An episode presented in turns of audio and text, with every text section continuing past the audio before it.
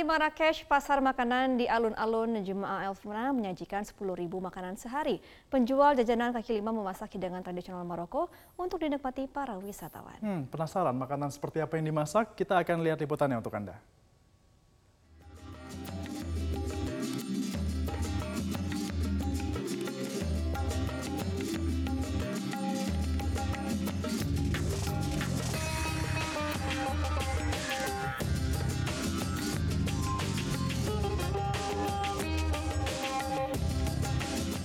Dari pukul 6 sore, alun-alun Jemaa el-Fna yang terkenal di Maroko penuh dengan pengunjung yang lapar.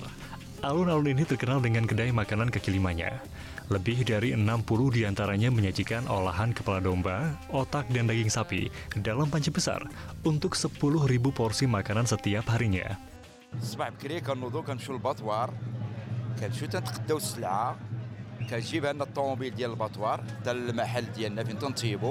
كنوضو كنبريباريو السلعه ديالنا كنطيبوها ملي كطيب كنجيبوها في الطنجير اللي كتشوفي راه هو كنسدو عليها وكنجيبوها هنا في واحد الشاريات صغيره كنجيبوها حتى هنا سولمون بور شوفي السر اللي ديال الطياب هو داكشي كيطيب مزيان كيتنقى مزيان وكنديروا لي زيبيس. Salah satu yang paling laris adalah tanggia, hidangan yang dimasak menggunakan pot tembikar. Tanggia biasanya terbuat dari daging sapi, manisan lemon, bawang putih, kunyit, jinten, dan minyak zaitun. Pelanggan kemudian dapat memadukan hidangan terkenal ini dengan roti, buah zaitun, dan sayuran.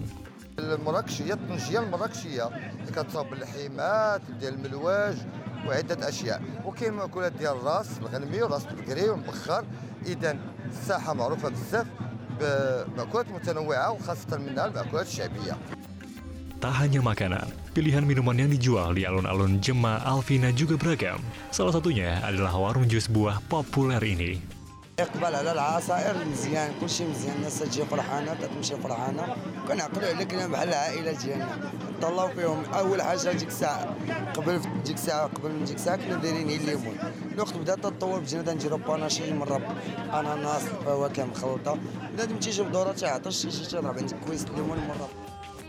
Banyak wisatawan yang sengaja datang ke alun-alun ini untuk menyantap makanan dan minuman khas Maroko yang enak, namun dengan harga yang sangat terjangkau, mulai dari $2 hingga $24.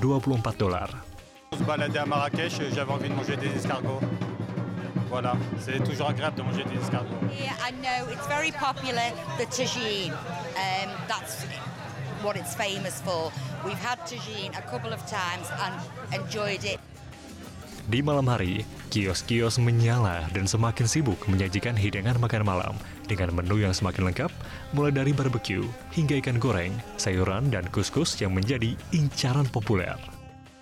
Fiha asharat al-mata'im fi hada al-fada' maftuh اللي كتقدم أكلات الشوارع. وهاد الأكلات ديال الشوارع هي كتجاوب مع جميع يعني المتطلبات نتاع السياح اللي كيجيو والزوار بمختلف الأذواق ديالهم وبأثمنة تتماشى مع جميع الميزانيات، وهي كتلعب واحد الدور كبير في استقطاب السياح اللي كيزوروا في مراكش، حيث أنه في 2019 مراكش تجاوز العدد السياح اللي زاروا المدينة 2,600,000، وعلى الأقل 50% من هاد السياح لابد يكونوا زاروا هاد الساحة جامع الفنا. Alun-alun Jemaa el-Fna sendiri telah masuk dalam daftar warisan budaya tak benda UNESCO sejak 2001. Maroko menyambut 3,2 juta turis pada Juni dan Juli 2012, jumlah yang sama seperti pada tahun 2019. Setelah sukses menggelar kegiatan Jumat Berkah pada 4 November 2022, relawan Sahabat Ganjar melanjutkan rangkaian kegiatan di Karawang, Jawa Barat, yakni bazar murah dan deklarasi dukungan dengan target pemilih di kawasan industri.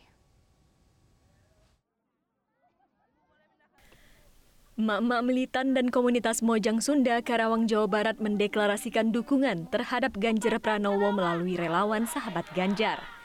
Kampung Pasir Jengkol, Kecamatan Karawang Barat, Jawa Barat menjadi lokasi pertama kegiatan tersebut. Terdapat ratusan paket sembako pada kegiatan bazar murah serta puluhan door prize menarik untuk masyarakat setempat.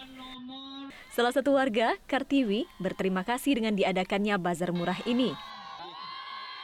Buat sahabat-sahabat Ganjar, terutama saya mengucapkan terima kasih sebanyak-banyaknya yang telah mengadakan acara bazar murah ini karena sangat membantu buat masyarakat sekitarnya. Dan buat Pak Ganjar juga, mudah-mudahan sehat selalu, diberkahi terus, banyak rezekinya. Setelah pembagian door prize, seluruh peserta berkumpul untuk mendeklarasikan dukungannya kepada Ganjar Pranowo agar maju pada Pilpres 2024 mendatang. Setelah sukses menggelar kegiatan bazar murah, relawan Ganjar yang dipimpin Gus Nahib bergeser ke kawasan Kampung Sukaresmi di Kecamatan Kelari, Kabupaten Karawang. DPC Karawang, Yulan Megawati menjelaskan kegiatan ini bertujuan untuk menyatukan dukungan bagi Ganjar Pranowo khususnya di Karawang.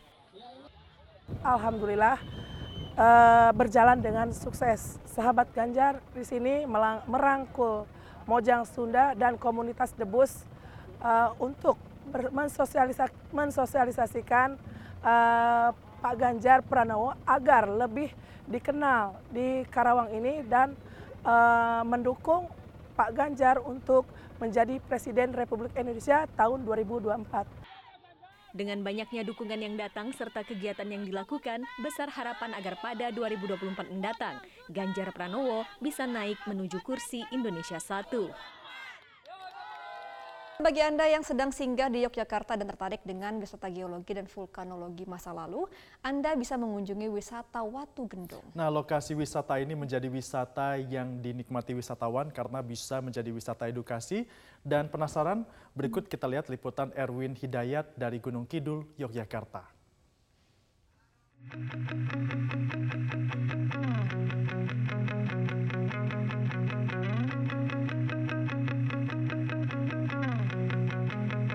Seperti inilah wisata Watu Gendong yang terletak di desa adat Wonosadi di Kapanewon Ngawen, Kabupaten Gunung Kidul, Yogyakarta. Di lokasi wisata ini menawarkan pemandangan yang tidak biasa, di mana ada bongkahan batuan berukuran besar yang hanya ada di area tersebut.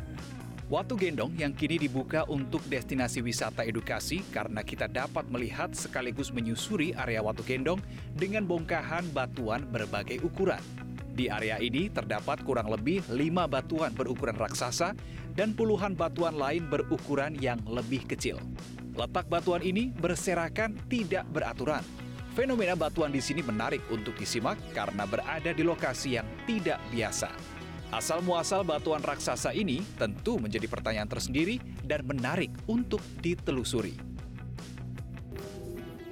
Dan memang terdapat 2 versi dari asal-muasal keberadaan batu-batu besar di kawasan Watu Gendong ini. Yang pertama adalah versi cerita rakyat atau legenda, di mana sesuai namanya dalam bahasa Jawa, Watu Gendong, batu yang digendong. Masyarakat percaya bahwa batu-batu besar di lokasi ini dulunya berasal dari Gunung Merapi yang digendong oleh sesepuh atau tokoh masyarakat zaman dahulu atau biasa disebut wali untuk membendung aliran air di lokasi ini. Apabila tidak dibendung akan terjadi banjir maupun menjadikan danau di lokasi ini.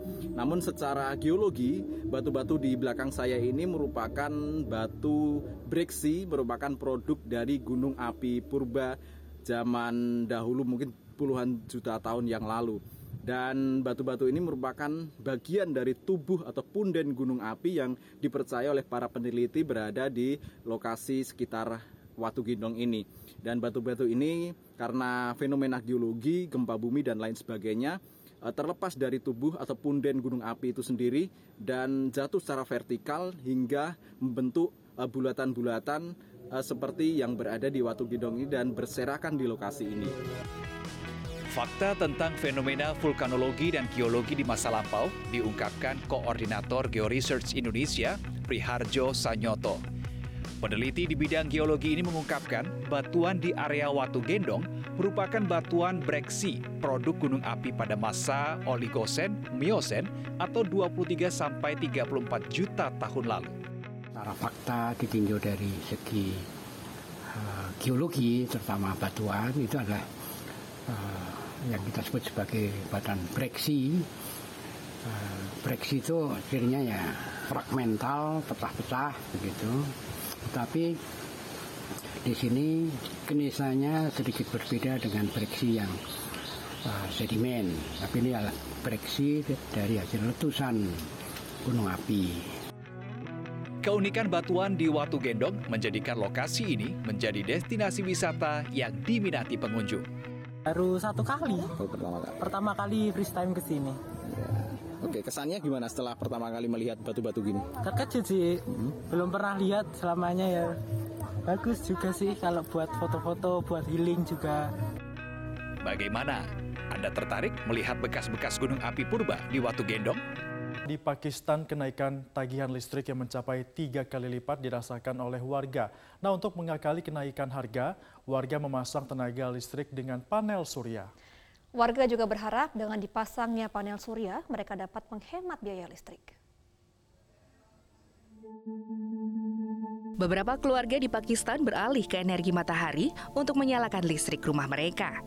Saat ini listrik konvensional menjadi lebih mahal dan Pakistan telah lama mengalami kekurangan pasokan listrik yang menyebabkan pemadaman listrik bergilir di beberapa wilayah. Salah satu warga, Kabir Hussain, beralih dari listrik konvensional ke panel surya di rumahnya lantaran biaya listrik yang naik. Ia ingin tidak ada lagi tagihan listrik di rumahnya.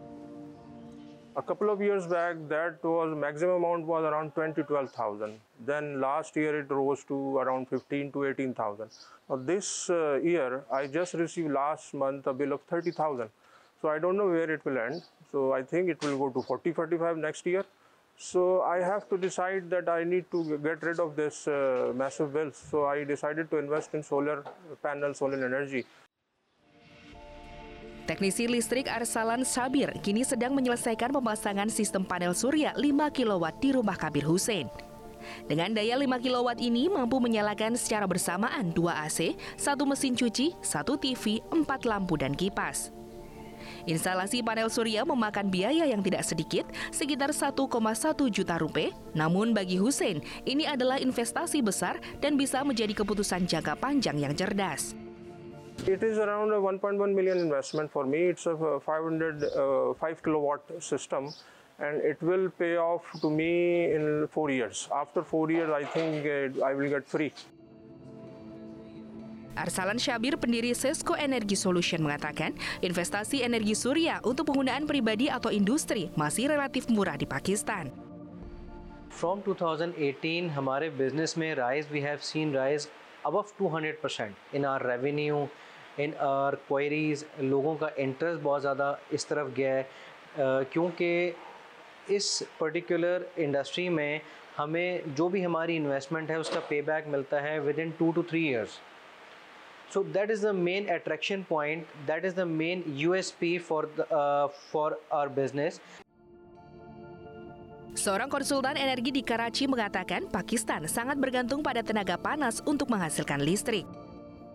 Right now, most of our plants are being operated on thermal power. We are generating around 60% of our electricity from thermal power plants. And you can say around only 15%, less than 15% is being generated from renewable resources. Pembangkit listrik thermal membutuhkan bahan bakar fosil yang dibakar, kemudian diubah menjadi listrik. Dengan kenaikan harga bahan bakar rumah tangga dan industri swasta di Pakistan menghadapi kenaikan tagihan listrik yang tidak sedikit.